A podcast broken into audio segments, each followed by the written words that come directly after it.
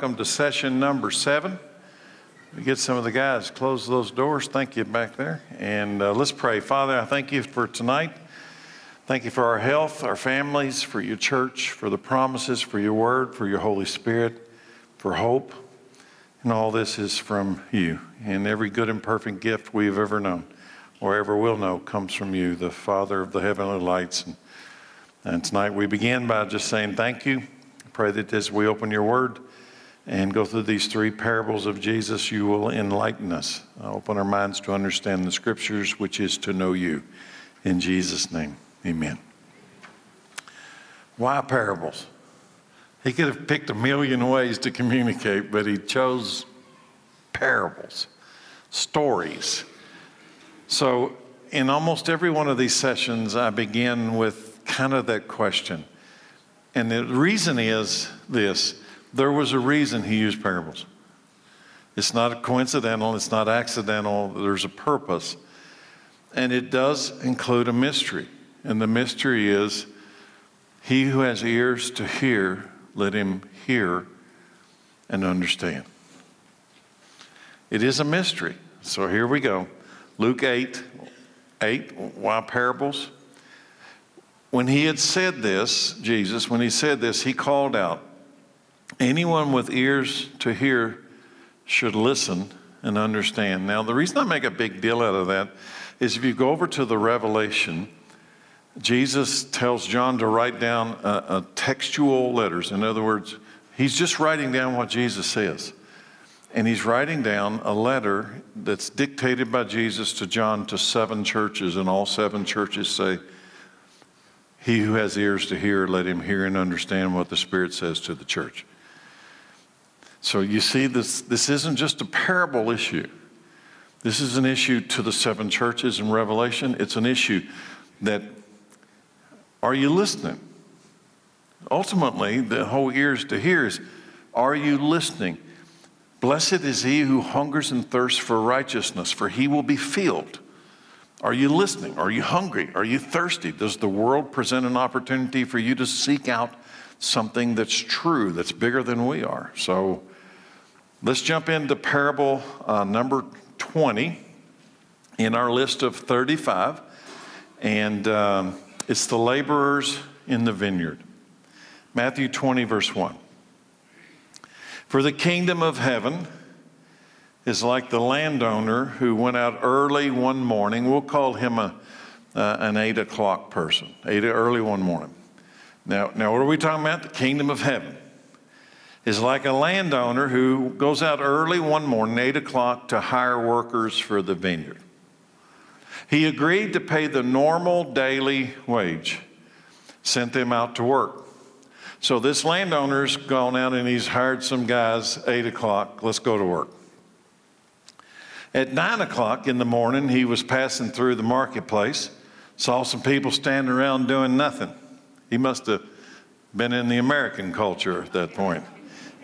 so he hired them, telling them he would pay them whatever was right at the end of the day. So, what do we got in the store? We got some 8 o'clock hirees and we got some 9 o'clock hirees.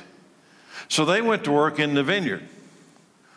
At noon and again at three o'clock, he did the same thing. So we've got four groups of people hired inside the same day. At five o'clock that afternoon, he was in town again and he saw some more people standing around. What are y'all doing standing around at five o'clock? At, and he asked them, Why haven't you been working today? And they replied, Because no one hired us. The landowner told them, Then go out and join the others in my vineyard. Now, now why is Jesus telling this story? The kingdom of heaven is like. He's doing this for those who have ears to hear. He's going to tell us what the kingdom of heaven's like. It won't be what you were expecting. I can guarantee you that. Verse 8 That evening, he told the foreman to call the workers in and pay them, beginning with the last workers first. I told you this will not be like you thought. You wouldn't start with the last ones first, would you? He's starting with the five o'clock hirees, first. When those hired at five o'clock were paid, each received a full day's wage. Whoa, this is a cool place to work, right? You work one hour. So let's assume quitting time's at six. They work one hour, get a full day's pay. I like that. When those hired first came to get their pay, they assumed, because they'd already heard about this one hour all day pay thing. When they came to get their pay, they assumed they'd receive more. Whoa, this is great. But they too were paid a day's wage. When they received their pay, they protested to the owner. Those people worked only one hour. That's how we know it was a six o'clock quitting time. They only worked one hour, and yet you paid them just as much as you paid us who worked all day in the scorching heat. He answered one of them, Friend, I haven't been unfair. Didn't you agree to work all day for the usual wage? Take your money and go. I wanted to pay that last worker, this last worker, the same as you. Is it against the law for me to do what I want with my money? Should you be jealous because I'm kind to others? So those who are last now will be first then. And those who are first will be last. Now, now this is important. This parable Jesus tells us is about the kingdom of heaven, which means it's probably not going to be like you thought it would be. Right? Isn't that what this parable is? This is not what you thought it would be. This is not what normal people, this is not how normal people get paid, is it? I preached a sermon on this parable back in November of 2021. I titled the sermon, there might be three of you in here that remember that, and it was titled Not Too Late. So I thought it was good, so I'm using some of those notes in this uh, session tonight and, and ask the question. So some of these notes I just pulled over while I was putting this together. Um, which person in the story are you? Because here's how I want to look at this parable tonight. Everybody in the room is in the story somewhere. Okay, me too. We're all in here. Either I'm the eight o'clock guy, I've, I've been working in the vineyard for a long time. Maybe that's you. Or maybe you're a nine o'clocker, or you're a noon, or three o'clock, or five o'clock, or there's a possibility that in reality you're still standing next to Walmart waiting for the truck to come by. You're still looking for a job. Why is Jesus telling the parable? Well, the answer is in the first sentence, right? The first sentence is the kingdom of heaven is like this story. So here's where it gets interesting. The best part is when the early birds get upset. It's called truth. So I'm going to repeat verse 13 through 16. He answered one of them, Friend, I haven't been unfair. Didn't you agree? Isn't the contract the agreement with you? Didn't you agree to work all day for the usual wage? Take your money and go. I wanted to pay this last worker the same as you is it against the law for me to do what I want with my money? Should you be jealous because I'm kind? Just let that sink in. Why are you mad that I'm nice? Why does it make you mad that I'm, in, I'm really nice to five o'clock people? So those who are last now will be first then, those who are first will be last. Two things I want to look at and draw out of here. One is this I'm afraid that much of the church today has the mentality of the before lunch crowd. Do you see it? I think a lot of church people have this mentality, and it's kind of a natural thing. That's why this story makes so much sense or unsense much of the church has this mentality of the before lunch crowd. We've been doing this vineyard working in the hot sun thing for a long time now, and how dare you five o'clock people come in and act like you're special? Right? Because you know what? I've been here a long time. I got seniority. All right, I got, look at my clock number. It's way back there.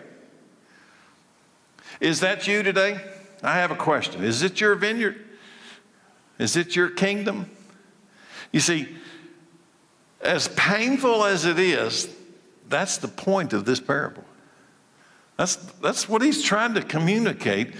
If you've got ears to hear, but what if ears to hear reveals something that you don't want to hear? Then you don't have ears to hear. It doesn't change the story at all. You just you don't want to hear it.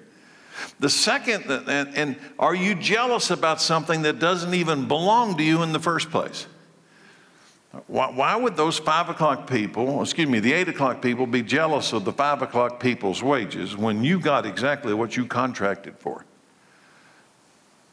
Here's the second thing it's not too late. How wonderful is that thought that God and the kingdom of heaven still calls people at five o'clock knowing that this thing shuts down at six? Does that make any of y'all mad? Because it tickles me pink. I'm excited about the idea that our God thinks like that. He's still got the door open at five o'clock, knowing that when it gets dark at six, this thing closes. It's not too late. So, what does it mean it's not too late? Faith comes by hearing. What happened in town when the landowner came? he issued an invitation to come work in the vineyard. Okay? Faith comes by hearing, and hearing by the word of God. So, faith is somebody called me. Hey, would you like to come work in the vineyard? It doesn't matter whether that calling came to you at 8 o'clock in the morning or 5 o'clock in the afternoon. What's important is that you heard the call you received the call and went to work in the vineyard when you got the call. If you start focusing on the fact that, well, I got called at 8 o'clock, you, you miss the entire point. It's not about the time of your call. The way, in fact, Jesus says, if that's who you are and that's how you think, I'm going to trade places. I'm going to flip you down on the bottom. I'm going to put that person on the top. I'm going to trade place. I'm going to force you down and force him up. Why? Because you're not getting it. You're not, under, you're not understanding it. You're part of the problem. You're not part of the solution. You, you are the problem. Do you really think? And here's the faith comes by hearing, hearing by the word of God. And today, in this story, you got a job offer. Do you really think standing there doing nothing's going to end well for you? That's why I always look, and then let me just pull it to a, a physical example to people who are content to draw unemployment when there's jobs available. Do you really think that's a long term advantage for you? You think you're going to really pick up a whole lot of skill sets sitting home watching daytime TV? You're going to lose your mind. Do you really think that in life, and that's just a physical example of a spiritual reality, do you really think standing around doing nothing is going to end well for your life? This really, yep, this is the route for me. No, it isn't. not for anybody. Do you really think standing there doing nothing is comparable to a job with a generous landowner in the kingdom of heaven? Because that's what the story is about. And here it comes. Do you want to really know the heart of the landowner? You'll never know the heart of the landowner until you hear the invitation and join him in the vineyard. And then you'll get to know who he is. Not when he, yeah, I saw his truck drive by and invite people to come to work, but I didn't go down there to the vineyard. Well, then you'll never know who he is. Do you want to receive the heart of the landowner? because here it is, verse 14. Here's the heart of the landowner in the kingdom of heaven. Take your money and go. I wanted to pay this last worker the same as you. Is it against the law for me to do that? Do what I want with my money. Should you be jealous because I'm kind to others? So here's what he's saying Does it offend you that Jesus wants to pay the workers to accept the invitation to come to work in the vineyard at five o'clock the same as he pays the ones that came to work at eight o'clock in the morning? Does that offend you? Why? And when I preached this sermon, um, whenever that was, a year ago or whenever, I told a story, and I want to share it again. I told a story, um, which I love the story. I was bivocationally preaching. I wasn't in full time ministry, but I was preaching somewhere every week. And I was preaching, um, I'm not going to say because I'll get in trouble. So I was preaching somewhere, okay? I was preaching somewhere, and I, I ended up being there for about a year as an interim. But the first Sunday that I got there, the first Sunday, nobody knew me except just a handful of people. I walk in just like a total stranger to a church, a fairly large church, and um, I used to make a habit if I would go into the church just to speak the first time, I would sit somewhere right in there, like where Mark sat, right in there. Just kind of incognito until I got introduced, and then I'd stand up and preach. Well, the very first Sunday I get to this church, nobody knows me, and I go to that seat, kind of normal for me, and, and I see a pillow there. That ought to have been the first sign. me, I'm a little slow sometimes, so I sit there by that pillow. I kind of sit, I didn't sit on the pillow, I just sit next to the pillow. And I'm waiting for church service to start. And this little lady, she comes in there, she walks over, and I thought she was going to say howdy. She didn't say howdy. She said, You've got my seat. she had no idea I was the preacher. And when they entered, uh, so I, I didn't say no, I didn't make a fuss. I just gave her her seat. And then in a few minutes, after a few songs, they introduced me. That poor lady. She was about to turn inside out, that she just made a fool out of herself over her pillow. And later we became friends, that's fine. But you know what? What would make a person do that? Because here's the point what, what, what would make you do that? I got seniority. I've been in this church since 8 o'clock in the morning. And you, you're a five o'clocker that just got here, and I don't even know your name. It's real. It's deadly. Do you know it? It's deadly to the body of Christ. If somebody walks in that door and this is their first time, they ought to get the same treatment as I do, as you do. Doesn't matter who you are, from God's perspective, that person at that moment should be getting better treatment. Better, not equal to, better. Why? Because they're nervous about being here. Uh, just a few weeks ago, um, we had a Sunday that the first in the series of Jerusalem, we had 1,069 people in two services. And it was crowded. It was crowded. Yes, it was crowded. And, and we were having trouble getting people during the song service because everybody's standing up to get seats to come in because they couldn't find the seats. And, and the idea is, you know, scoot in. Well, I don't scoot in. My pillow's on the end. scoot in. Do you see it? The kingdom of heaven is like this. I don't want to. Uh, it doesn't matter whether you want to. That's how we, it's deadly. If somebody's walking in for the first time, you immediately have just given them an image that, yeah, you're looking down on me because I just came in at five o'clock and you're an eight o'clock in the morning guy. If it ends like that, I'm going to tell you, he's already said what he's going to do. He's going to turn it over. He's going to move you down, he's going to move them up. So just go and scoot over. Give them the best seat. That's that what's this about? Give them the best seat. Now here's the point. Jesus said, Would that make you jealous that I'm kind? I'm going to tell you, I wrote, I remember writing this. I am in awe that the kingdom of God desires to give the late arrivals the same as the long term employees. Does that make me jealous? No. That makes me excited. Why? Because this, I'm in awe. This is the heart of God for anyone who will accept the invitation of the vineyard. I'm looking forward to spending eternity with a king that thinks like that.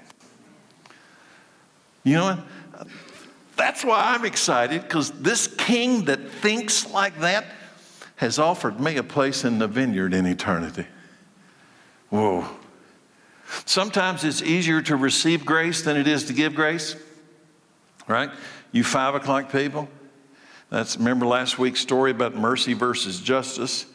So when, so now let's talk about the not too late. When would be a good time or the right time to accept the invitation to go to work in the vineyard? When he calls you to come. Today is the day of salvation. Now, I want to ask three questions uh, that I put in that sermon back when I preached it, and, and, it has application for us tonight. And I want, and, and it's to make you think deeply inside this story. Here's the first question: Were the five o'clock guys there in town doing nothing that morning when the landowner called the early birds?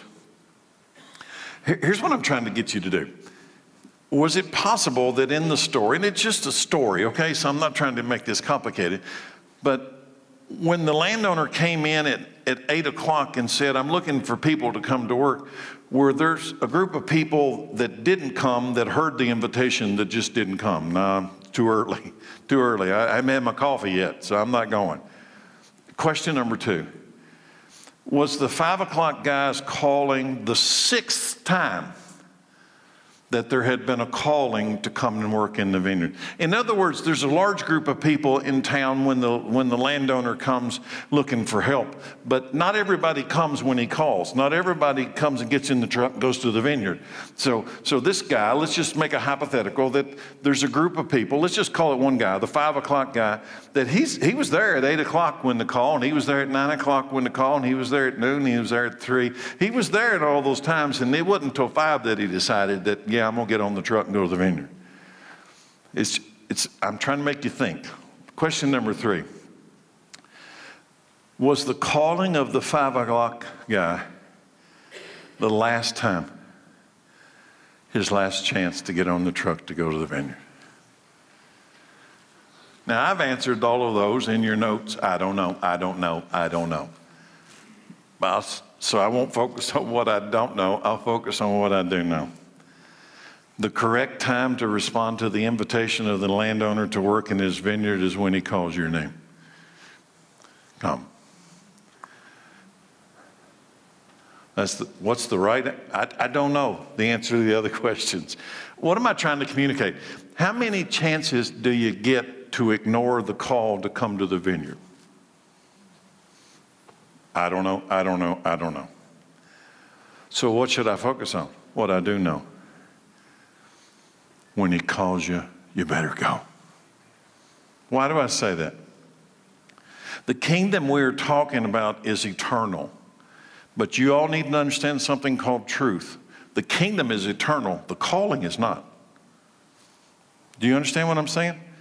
There is no guarantee that you will forever get an invitation into that vineyard. Somebody said, Well, five o'clock. No, no, no, you're not understanding the story. Eventually it gets dark in the story, and the vineyard closes. You understand that? Not everybody's in the vineyard when it got dark. Verse John 6 44. Jesus makes this declaration. Kind of, it's one of two verses that totally radically transform my view of evangelism, my role in evangelism. Jesus says, For no one can come to me unless no one can come to me unless the Father who sent me draws them to me. And at the last day, I will raise them up. I've had several people in my 30 years of ministry confess Christ on their deathbed. Uh, I can close my eyes right now and I can see some of those moments in my brain. I'm going to say I don't recommend that process. I'd rather you didn't call me and do that on your deathbed. Um, but I believe God in those moments was offering them a five o'clock moment of salvation. And listen, I've heard a lot of preachers talk about that over my lifetime. And I just want to put it like this I am not offended that God would invite a, a deathbed confession. I'm in awe that he would. Do you see the difference? I'm, does that offend me? no. Why would that offend me? I'm thinking, that's the most incredible thing I've ever seen. If, if this is true, that no, for no one can come to me unless the Father who sent me draws them to me. And if that person laying on that bed, getting ready to breathe his last breath, that God says, Come. Yeah, that's my response. This is incredible. But you know what? Many people would say, That don't sound fair to me. Be careful. He's going to flip that thing over. Be careful where you are. Is it ever too late? Here's probably the biggest message. Because you can read too much into this parable too if you're not careful. Is it ever too late? Yes. Yeah. Yes, it's too late. You can run out of time. Right? You can run out of time. Your day can turn into darkness, eternal darkness. In this story, at six o'clock, it dark, got dark. The Bible says that rejecting the word can bring a time when your mind can no longer discern truth. What's this whole series of parables about? He who has ears to hear, let him hear and understand what the Spirit is saying to the church, to what the Spirit says. Is there a point in which you will no longer be able to hear the landowner say, Come to work in the vineyard? Yes. Do I know where that's at? No. Is, it, is, it, is there such a time?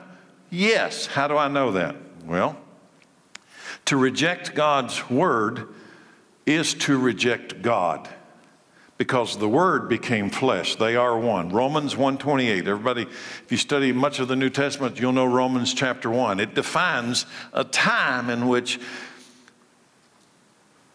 uh, go up there, John 6:44. There's a time in which John 6:44 will no longer exist in your life. Now go up there and look at that. For no one can come to me unless the Father who sent me draws him to me. If you reject the word, reject the word, reject the word. That's why I gave the analogy earlier.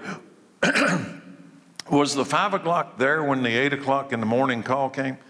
Was he there when he came back at nine? Was he there when he came back at 12? Was he there when he came back at three? Was five o'clock the last call? And if he hadn't taken it at five, was that it? Was that was when it was going to happen? Because here's why I say that. Romans 128. Since they thought it was foolish to acknowledge God. That, that's landowner, I don't care about your vineyard. Since they thought it foolish to acknowledge God, he abandoned them to their foolish thinking and let them do things that should never be done. Is that too late? Remember the King James Version? I will give them a reprobate mind. I had to go look that up actually. You know what a reprobate mind is? I'll just make it simple. You will never have ears to hear. You'll never get it. They could preach to you 24 hours a day and you'll never hear them. They could invite you into the landowner's vineyard for years. You'll never hear them. Why? your mind cannot comprehend because you reached a point to where you rejected it. Where is that? I don't have any idea where that line's at, but I, will tell you what, when's the right time? So quit dealing with what you don't know and deal with what you do know. When's the right time to accept the invitation to go to work in the vineyard? When the landowner calls your name. Go. Today, before it gets dark at 6 o'clock. Hebrews 3 7. This is what the Holy Spirit says today when you hear his voice. Don't wait till 5 o'clock. Today, when you hear his voice, don't harden your heart as Israel did when they rebelled, when they tested me in the wilderness.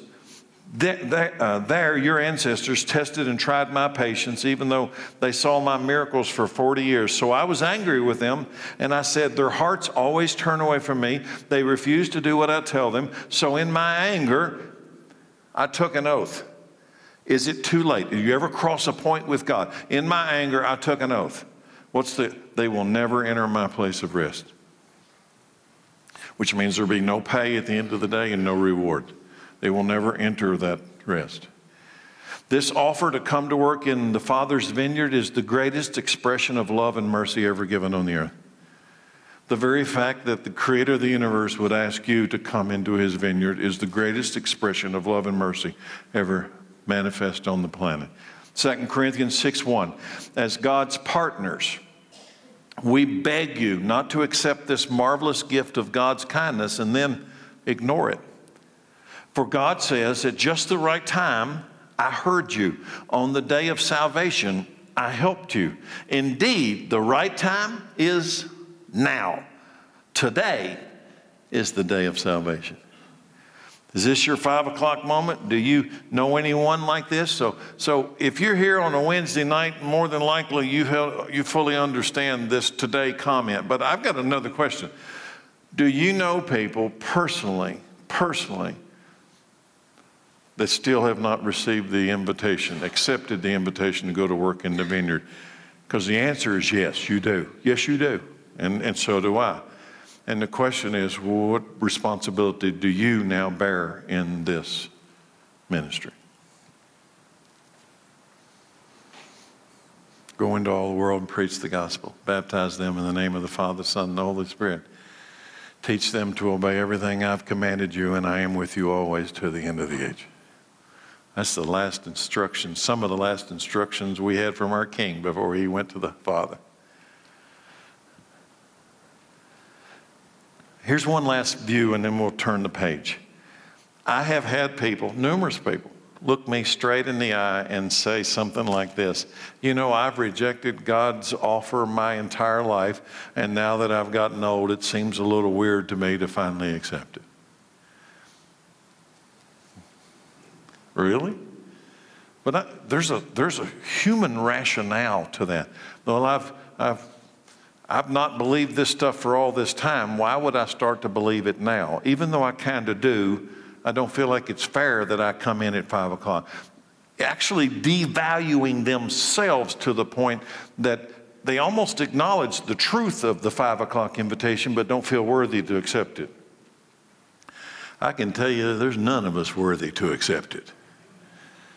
But if he offers you a job in the vineyard at 559, you better go into the vineyard right? I remember singing a hymn when I was a kid. In fact, they sang this hymn all the time. I can right now tell you every word of this song. Almost Persuaded. When I was growing up, here's, here's that, that song. Some of y'all, how many of y'all know that song? Raise your hand. Okay, y'all went to one of those churches too. Sang it over and over. And it's like this is the only song in the book. Almost persuaded, harvest is past. Almost persuaded, doom comes at last. Almost cannot avail, almost is but to fail. Sad, sad, the bitter wail, almost is lost. The people who taught me that song when I was a kid um, are mostly all gone now. That tells you that I've gotten old. They either went into the light of the king's eternal vineyard. Listen, got two choices. They either went into the light of the king's eternal vineyard or they went into the darkness of hell or they're still here. And I just told you the truth. Nobody almost does anything. We're either in or we're out. We're either in the, the vineyard or we're not in the vineyard. The Father is calling people into the vineyard before the harvest time is past. Almost but lost. Faith comes by hearing, hearing the Word of God. As of right now, today, it's not too late. I don't know how much longer we're going to be able to say that. Today, we've all been called to come to work in the landowner's glorious garden vineyard forever. It is an eternal calling, called the invitation from God to come join him in his work of preparation for the occupation. I just love that scene. Right now, what are we doing? Right now, we're in the preparation for the future occupation. We're preparing for the kingdom that is coming. His kingdom is coming, and we're preparing for its arrival and our king. Who would turn down this wonderful offer? Only unbelievers. What's at stake? The kingdom of heaven the landowner gave out the paychecks at the end of the day in Jesus' story. The kingdom of heaven is eternal, but the calling, it's not. There could be a time in which the last chance for you to come in passed, almost, but lost. My conclusion to this parable is this it's not too late until it's too late. Think about that one. It's not too late till it's too late. Romans 10 16, but not everyone welcomes the good news. For Isaiah the prophet said, Lord, who has believed our message? So faith comes by hearing, that is, hearing the good news about Christ. Parable number 21 the friend at midnight. Um, this one deals with what the New Living Translation calls shameless persistence. I kind of love that translation. Jesus tells this next parable in context of him revealing the Lord's Prayer. Are you with me? You almost got to always figure what the context of the story is. So he's going to reveal the Lord's Prayer, and here and the parables come in conjunction with it. This teaching of Jesus reveals the heavenly value and purpose of prayer. So here we go, verse 5.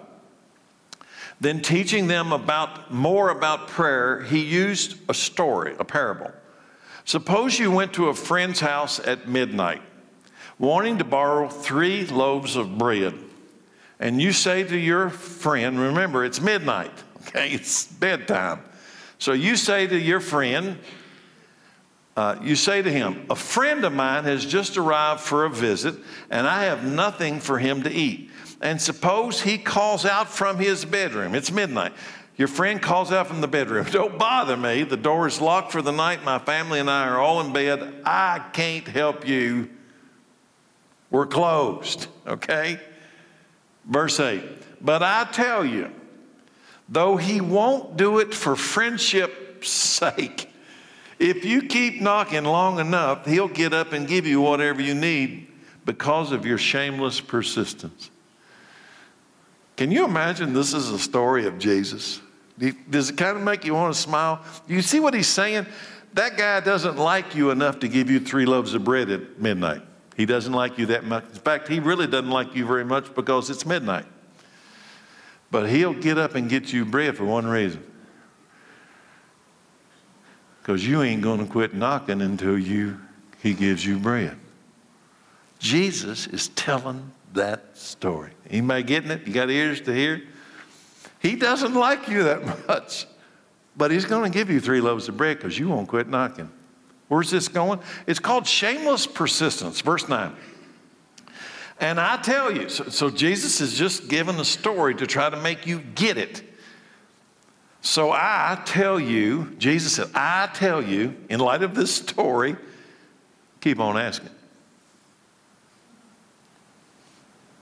Keep on asking. And you'll receive what you ask for. Keep on seeking, and you'll find. Keep on knocking, and the door will be open, even if it's midnight.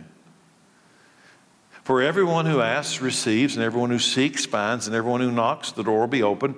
Your fathers, excuse me, you fathers, if your children ask for a fish, do you give them a snake instead? Or if they ask for an egg, do you give them a scorpion? Of course not. So if you sinful people know how to give good gifts to your children, how much more will your, will your heavenly Father give you the Holy Spirit? We're not talking about scorpions and fish anymore, are we? What, what, what? If you sinful people know how to give good gifts to your children, how much more will the Heavenly Father give you the Holy Spirit, the Spirit of Christ, if you ask Him? Now, the NLT calls it shameless persistence. This is clearly valued by God in the issue of prayer. Now, I, I, worked 17 years for a Japanese company, and I was way into my early years when Japan sent over an older guy to mentor me for a couple of years. And he was a real old dude. He was really kind of one of these wise Solomon guys. And um, I think I almost drove him insane. But anyway, he came over to mentor me, and it took uh, a long time before he actually told me something that helped me understand much of the early years I worked in that company. I don't know if it applied to all Japanese companies, but it did inside the one I worked for. Um, he told me that they had a management strategy that did this. They believed, and it was taught to them since early in management school, that um, The real problems always rose to the top. Anything that required real attention always naturally rose to, let's say it rose to this level. Anything down here was just nuisance, you need to let it go. And the way you could determine what was here and what was here is when somebody came, your subordinate, which would be me in that case, would come to him in something, he would just ignore me. Get out of here. Just get out of here. I'm not listening to you. Get out of here. Unless I came back. And then he would get out of here. About the 10th time, I would come and say, No, I'm not getting out of here. This time I got to do something. About the 10th time, he would, for the first time, listen to me. Now, I thought the guy just didn't like me for a long time. I thought, or can you not hear? Or, or, are we not communicating here? I mean, it just made me madder, which made me go back and forth more often. Little did I know that it took years for him to finally own up to the fact that's what we're taught in management school. We're going to ignore you until it becomes so big that you're no longer willing to stop asking for it. And then I will finally listen to you, and more than likely I'll give it to you. I don't think he was doing it for biblical reasons either. But you see that Jesus is using that to describe prayer. How many things in your life, and I've really thought about this a lot this afternoon when I was finishing this up. I wonder how many times in your life that you gave up before he was going to give it to you. And you quit asking. If you'd asked just a few more times, he, he was maybe going to say, okay. Uh, why do I say that? Okay, let's go to Matthew 15 21. Um, it's one of the greatest examples of shameless persistence. Jesus, with a Gentile woman, okay, with a Gentile woman. Then Jesus left Galilee and went north to the region of Tyre and Sidon. A Gentile woman who lived there came to Jesus pleading. Now understand, Jesus is a Jew, okay? This is going to be important a little bit later here tonight, too. Have mercy on me, this Gentile woman says, O son, O Lord, son of David, for my daughter is possessed by a demon that torments her severely. But Jesus gave her no reply. Not even a word. So you see this shameless persistence thing that he's talking about? Then his disciples urged him to send her away. She's like that midnight asking for three loaves of bread person. You know, get her out of here. She's annoying us. Tell her to go away, they said. She's bothering us with all of her begging. Then Jesus said to the woman, I was sent only to help God's lost sheep, the people of Israel. Now, I know that you hear him say that and you think, wow, that sounds kind of harsh coming from Jesus. But the fact of the matter is, the truth is, Jesus was sent first to the Jewish people. He's just stating the truth. But she did something. In that moment, what did she do? She go lower her head and say, I didn't get what I wanted, I'm leaving. And that's not what happened. Instead, she came, verse 25, but she came and worshiped him. At the moment that most people would have gave up, he just offended me. I, I didn't come for you, Gentiles. I came for the lost sheep of Israel. Get out of here.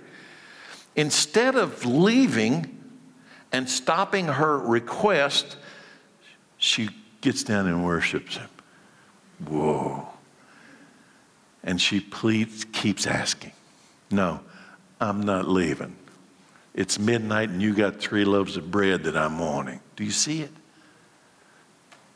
And I'm not, I'm not leaving. I'm going to keep asking. Lord, help me. Verse 26, I got goosebumps. Jesus responded, It isn't right to take food from the children and throw it to dogs. Surely that'll get rid of her, won't? Did he just call her a dog? That'll get rid of her, right? It's not good to take food from the children and throw it to dogs. She replied, That's true, Lord, but even dogs are allowed to eat the scraps that fall beneath the master's table. Oh, man. You want to know what the king thinks that we serve? Here's what he thinks Dear woman, Jesus said, Your faith is great. Yes. Yes. Your request is granted. and her daughter was instantly healed. What, is, what do those two stories tell you? How many people give up praying too soon? I don't know how many marriages uh, I've had come into me and, the, and they, I can't take it anymore. I said, keep praying. Just, just keep praying. Just don't quit. Wear God out. Um, and they finally quit, quit praying. And it falls apart.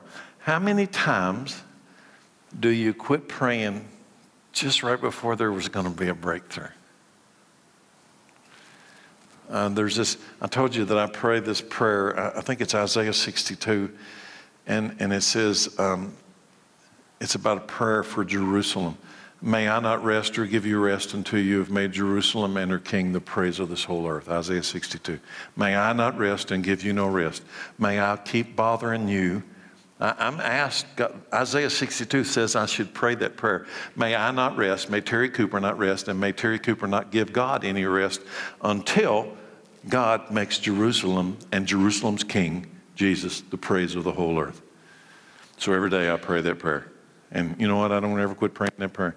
May I not rest, and may I not give you rest until you've made Jerusalem and her king the praise of the whole earth. What? It's persistence. Why?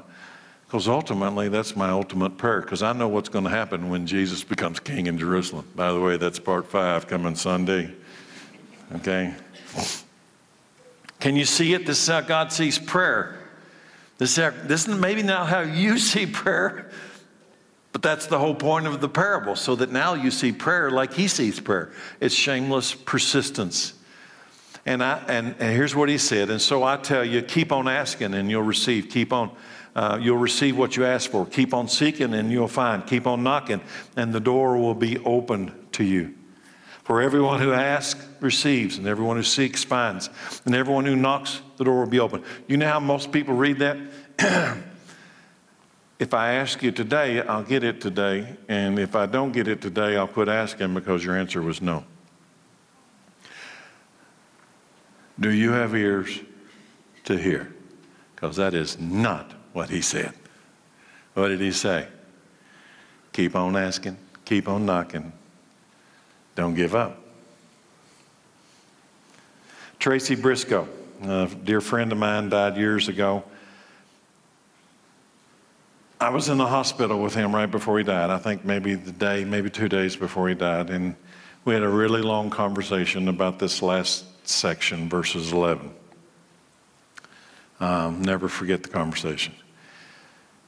And he explained to me why this was so powerful to him, uh, knowing that he had, and he knew he had about two days left, and then he died. But he was totally coherent during those two days until he died. And this is the scripture that we shared that day together. You fathers, if your children ask for a fish, do you give them a snake instead? Or if they ask you for an egg, do you give them a scorpion? I apologize. Of course not. So if you sinful people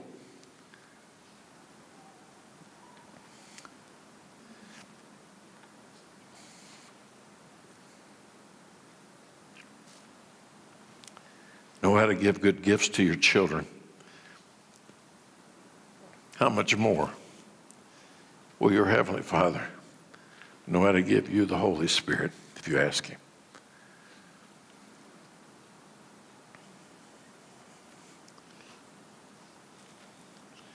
Did you ask Him?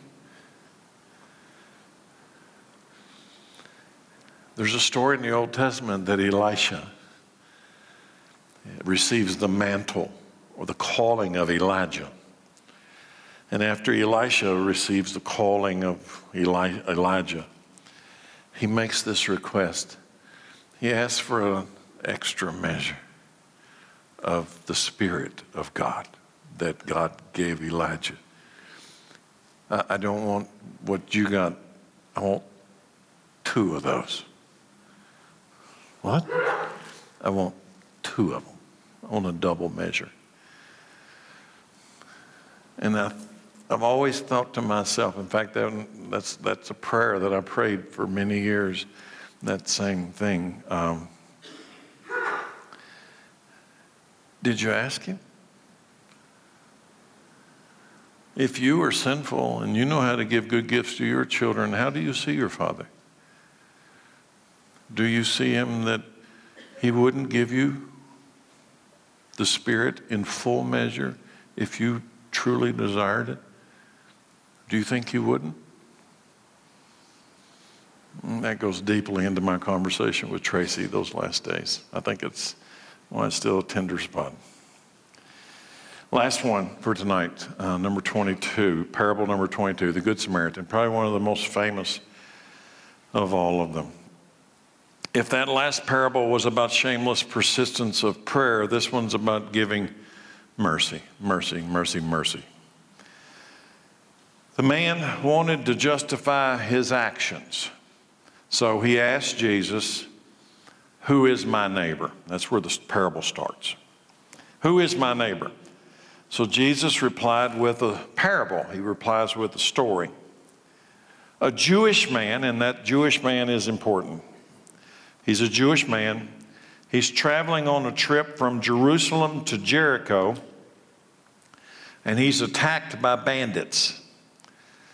The bandits stripped him of his clothes, beat him up, left him half dead beside the road. Now, what we got right now? We got a, a, a half dead, stripped, naked Jewish guy laying on the road. Okay? Jesus is telling the story a half dead, naked Jewish guy laying on the road. By chance, a priest. Now, what's a priest? You got to get these characters lined up. A priest, he's not just a Levite, he's a priest. So he's from the family of Aaron. He's a, a special priest. Okay, he's got to be from the bloodline of, of Moses and Aaron. You got to come down. He, he's a really special guy.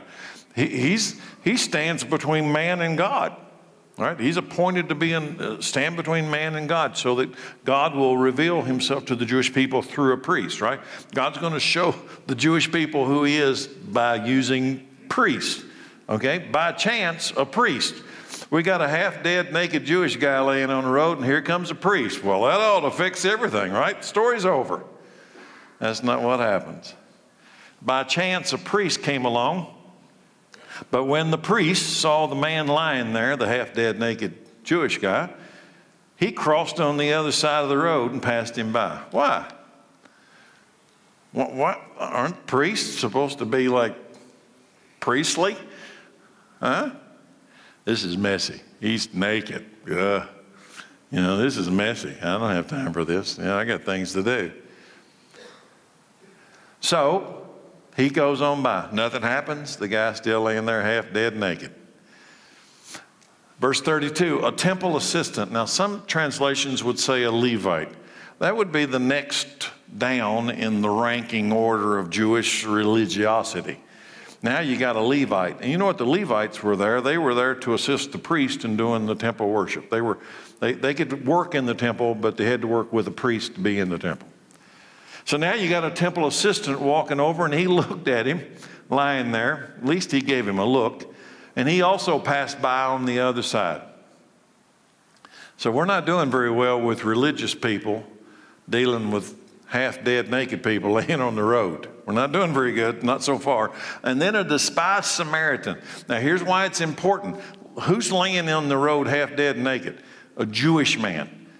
Okay, both of those first two, the priest and the Levite, are both Jewish, Jewish, Jewish. Everybody's Jewish until this part.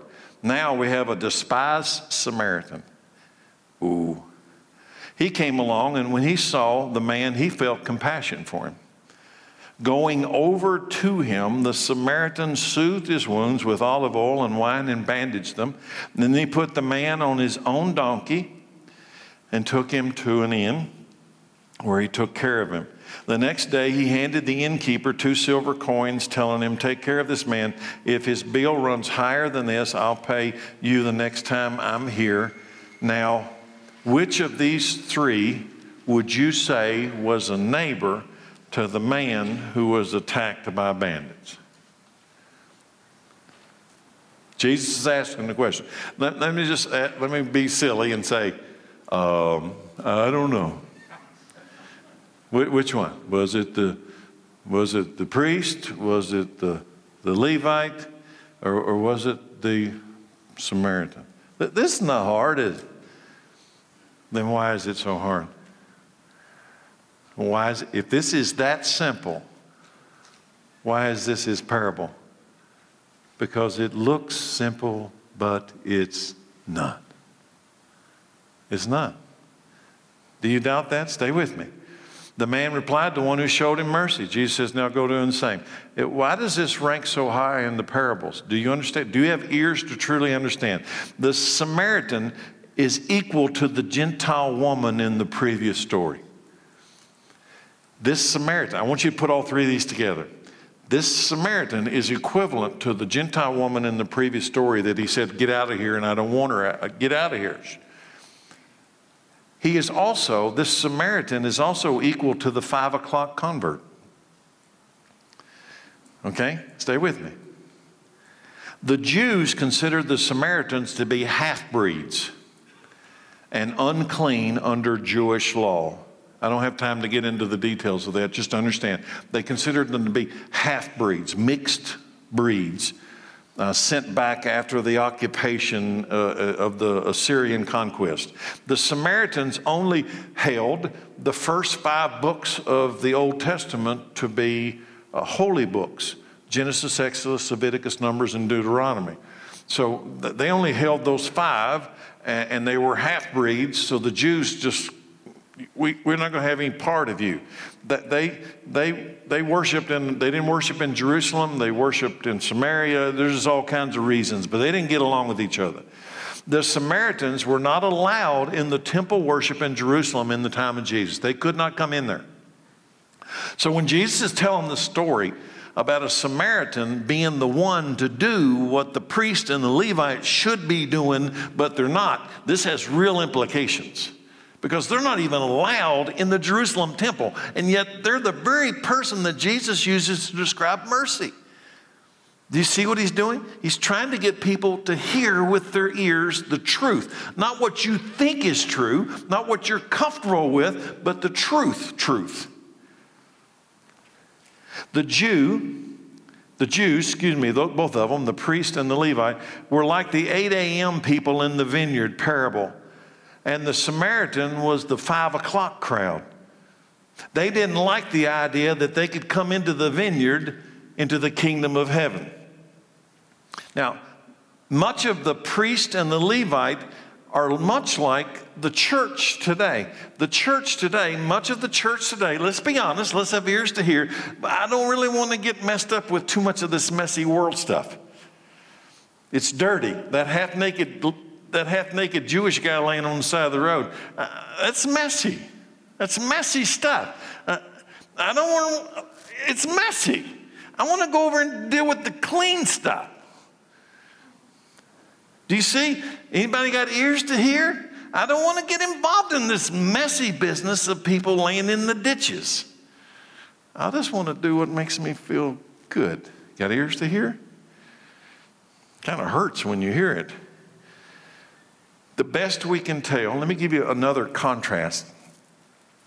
The best I can tell, when Jesus, you remember, okay, let's, let's pull back from the story. Uh, you remember the story of Jesus and the Samaritan woman at the well? The best I can tell, I've said that three times, it looks like the first person that Jesus reveals his messiahship to outside of his uh, direct 12 disciples was a Samaritan woman. Oh man, that ought to speak volumes. Did you hear me? The first person that he tells with his mouth, I am Messiah. He was keeping it a secret. He wasn't telling anybody, only a circle. The first one he tells was a Samaritan woman. How's he? Do you have ears to hear? And he's the same one telling this story right? And a woman, and, and not just a Samaritan, but a Samaritan woman. I thank God for his wonderful mercy and this parable because it reveals the first two religious Jewish guys as empty religion. He just tells the truth. Um, law and religious legalism without mercy is meaningless in the kingdom of heaven. Without mercy. The priest and the Levite who walked on the other side of the road are both religious entities, but both lack mercy. They have no love. They, they could care less for that guy laying on the road. And Jesus is coming to reveal, I died for that guy on the road. I died for him. And you won't go over there and you claim you represent me? You don't represent me because I would have went over there and picked him up. You see where he's going? So let's do something. Pull away from the parable. Let's go to James 3:17. And he said uh, that James says, but the wisdom from above, and let's just insert parables. Because what do you think parables are? It's just wisdom from God revealed through Jesus Messiah. The wisdom from above is first of all pure. It is also peace loving. It's gentle at all times, and it's willing to yield to others. It's full of mercy. It's full of good deeds. What? What? This wisdom that comes from God. It's full of mercy. It's full of good deeds. It shows no favoritism. And it's always sincere. And those who are peacemakers will plant seeds of peace and reap a harvest of righteousness. So let's go down to Matthew 9 10. Jesus is going to live out his own parable teaching. How? Later, Matthew invited Jesus and his disciples to his home as dinner guests, along with many tax collectors and other disreputable sinners. So, so who's, in the, who's in the dinner party? Tax collectors. If you know anything about the Jewish people, they hated tax collectors worse than Samaritans. What were tax collectors? They were Jews that were supporting Rome to rob the money out of the Jewish people. They hated them. They hated every one of them. It'd be hard to find out which one was lower, Samaritans or tax collectors. And what's Jesus doing? He's having dinner with tax collectors and disreputable sinners. But when the Pharisees, so let's just insert this is the kind of people that, that walked on the other side of the road, right? But the Pharisees, the religious dudes, the Pharisees saw who Jesus was having dinner with, and they asked his disciples, Why does your teacher eat with such scum? That's the NLT translation. But why does he eat with such scum? And when Jesus heard this, he said, Healthy people don't need a doctor, sick people do. And then he added, Now go and learn the meaning of this scripture. Do you know who he just said, Go and learn the meaning of the scripture? The teachers of the scripture. You know who taught the scripture in the Jewish people? The Pharisees. And who just, what? You tell me, go learn the meaning of this scripture. That, which means Jesus was telling them, you think you know, but you don't have ears to hear. You don't even know what the scripture, and he quotes a certain one. So go, here's your homework. Go learn the meaning of this scripture.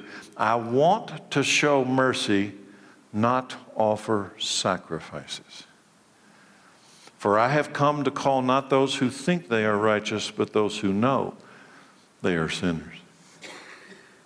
So I'm exactly where I want to be, surrounded by tax collectors and what you call scum.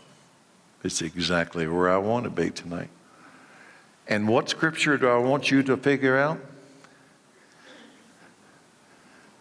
I want to show mercy, not offer sacrifices. What had they gotten used to? You got two things mercy and sacrifice. They had gotten used to offering sacrifices and forgotten about mercy. Why were they offering sacrifices? Sacrifices was to cover their sin, right? You offer sacrifices to pay the penalty of your sin. But he said, I would rather give you mercy. I would rather you give mercy and I give mercy. It's better than offering sacrifices. Why don't you just do the mercy instead of the sacrifices? So, one last point, and we'll wrap up tonight. Do you know where Jesus began his ministry? The starting point, the starting location, the starting people. And I'm doing this because of uh, tonight's story. We, we talked about the Samaritan woman, and, but there's also another Galilee. If you know anything about Galilee in Jesus' time, Galilee was a place, there were Jews in Galilee, but there were also many Gentiles in Galilee. Versus uh, Judea, down around Jerusalem, was predominantly Jewish people. But Galilee was more Gentile area. So where, where did Jesus begin his ministry? Okay, let me read it to you. Um, when Jesus heard that John had been arrested, he left Judea, there's where all the Jewish people are, and he returned to Galilee, where many Gentiles live. He went first to Nazareth, then he left there and moved to Capernaum beside the Sea of Galilee in the region of Zebulun and Naphtali. This fulfilled what God said through the prophet Isaiah. In the land of Zebulun and Naphtali, beside the sea, beyond the Jordan River, in Galilee where so many Gentiles live. In case you didn't, in Galilee where so many Gentiles live. Why is he starting there? Because he's starting there. The people who sat in darkness have seen a great light. Who needs help when the great physician comes? The people who are sick. Who needs the light of the world? The people in the dark. The people who sat in the darkness have seen a great light. For those who lived in the land where death cast its shadow, a light has shined. From then on, Jesus began to preach. This is kind of the beginning of Jesus' ministry. From then on, Jesus began to preach. Where is he? I'll tell you what, I am happy he's in Galilee. You know who he's going after? This is the same one that says, you know, you know he told the, the, the Gentile woman, I came to the Jews first. But where's he starting his ministry? In the place where many Gentiles live. And what's his message? Repent of your sins and turn to God, for the kingdom of heaven is near. He could have done that in Judea. He went to Galilee, where the Gentiles live. Father, thank you for your word. I pray that we have ears to hear. In Jesus' name, amen. Thank you all for being here.